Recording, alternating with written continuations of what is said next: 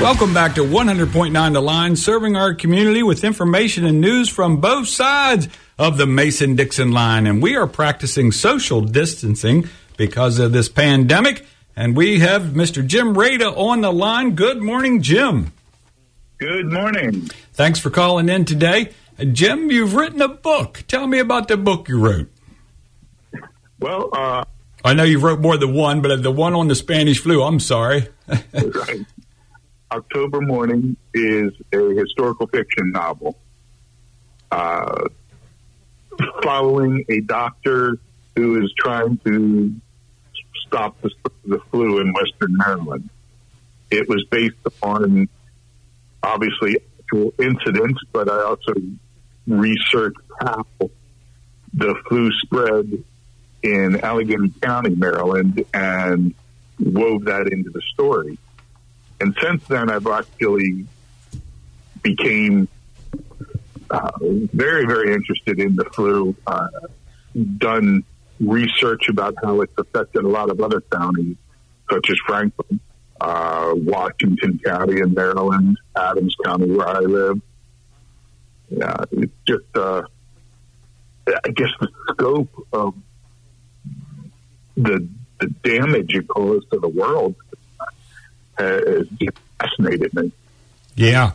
Well, can you give me some numbers? Let's talk about the Spanish flu and whittle down numbers like worldwide and, and so forth, how many people were affected. And of course, the Spanish flu was uh, 1918. Uh, I guess it killed uh, a lot of the population back then. Can we whittle down some numbers on that? Sure. Uh, back then, worldwide population about 1.9 billion people, which I think is about a quarter of what it is today. Mm-hmm.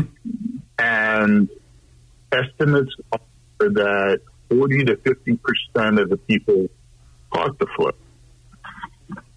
Of um, and from that, they're also estimating 50 to 100 million people died from the flu, which would be uh, at the high end, that would be about 5% of the world's population died. It hmm. totally, in certain populations where they didn't have any resistance to to the flu, it totally wiped out. I mean, the fatality was 100%. And they they found, for instance, Eskimo villages, everyone died. Around this area, it looks like the death rate was about 1% of the population over six weeks. Wow, that was a very quickly a very quick killer uh, back in 1918. Um, that's uh, pretty staggering numbers that you just uh, conveyed to us. I don't think people really have studied this and realized the magnitude of the Spanish flu, and it killed more people than the war. I mean, we were coming up to World War One, uh, and it, it eclipsed uh, what was happening with the flu. I mean, he, even the flu killed ten times more Americans than the war, which was pretty out, uh, astounding to me. Uh, this was quite a quite a pandemic.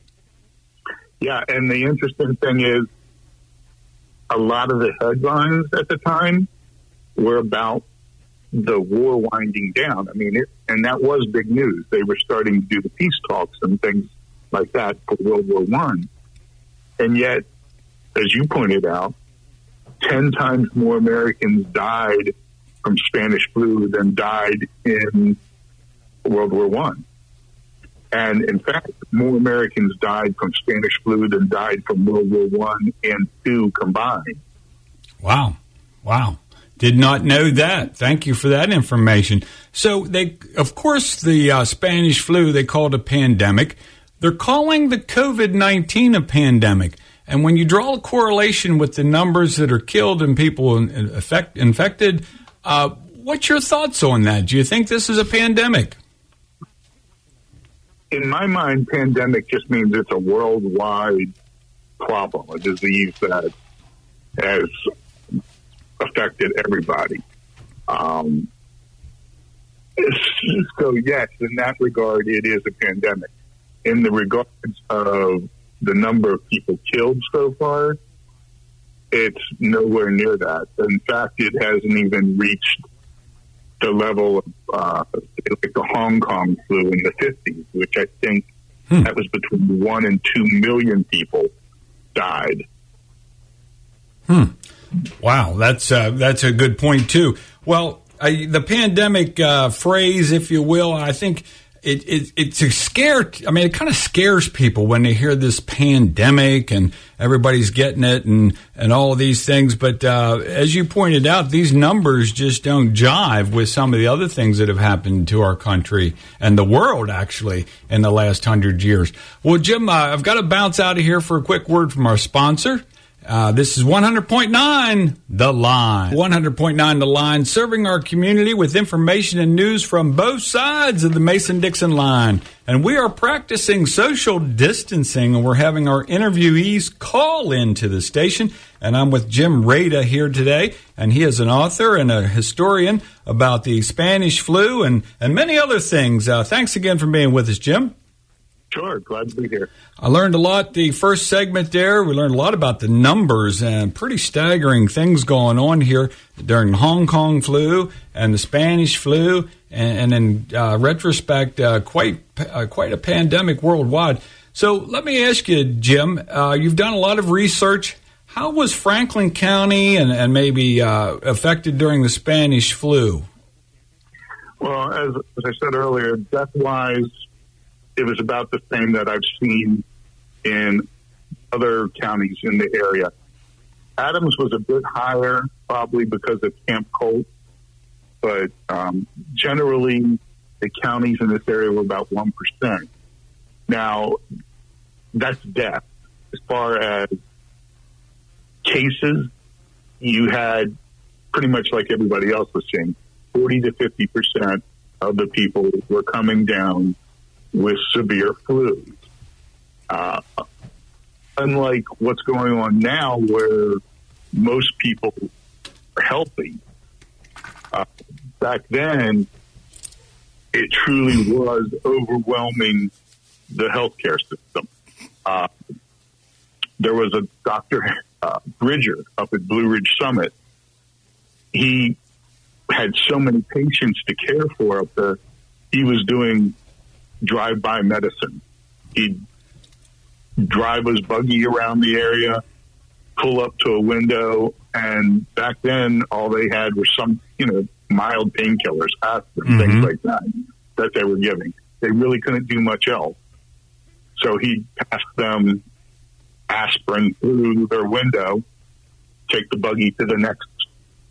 And eventually the flu caught up with him and he caught it as well.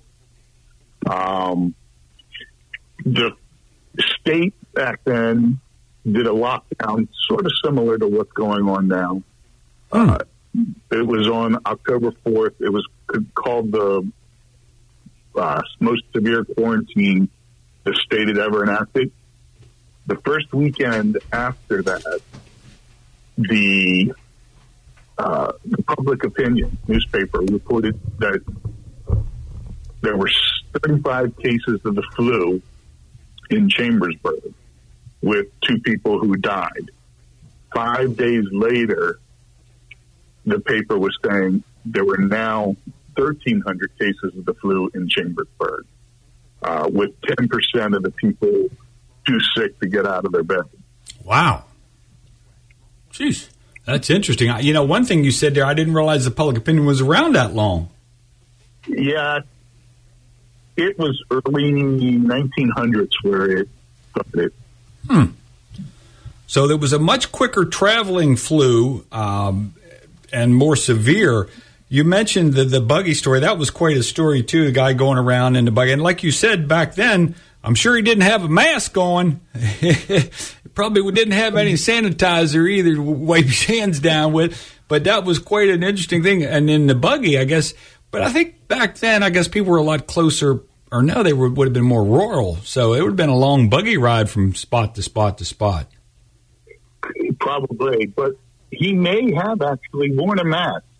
What's interesting, if you look at some of the pictures from back then, uh, you see all these uh, one of my favorite pictures. I think it was Washington or Seattle police, and they have the old style like Keystone cop hats, and they're wearing white masks. Oh, Uh, I've seen another picture of a professional baseball game where the players were wearing masks. And um, even though they didn't have hand sanitizers, they certainly could have been washing their hands. Mm-hmm. Well, you don't. Uh, you know, we're we're here with this baseball season, and and it's being put on hold and on hold. You brought up a good point. You, the baseball players may be wearing masks. I don't know if that's uh, uh, a consideration or not. Have you heard anything about that? No, what I've been hearing are sports games without fans in the in the stands in the stadium, and I guess they would broadcast instead of having any in person games. Mm-hmm. I know locally the Hagerstown Suns gentleman was on the line last week, and he indicated that they're talking about how they could sit people throughout the stadium.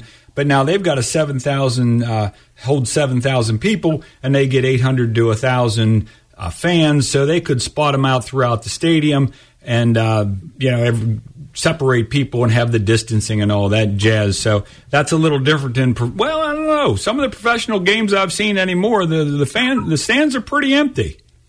Yeah, So, it's a virus. It's airborne. People are breathing. I've seen they early on they were talking about this thing traveling 27 feet. So when you get numbers like that, dealing with something you can't see, yeah, it's it's going to find a way. If there's if there's some way it can travel or exist, it's going to find a way to do it. Hmm.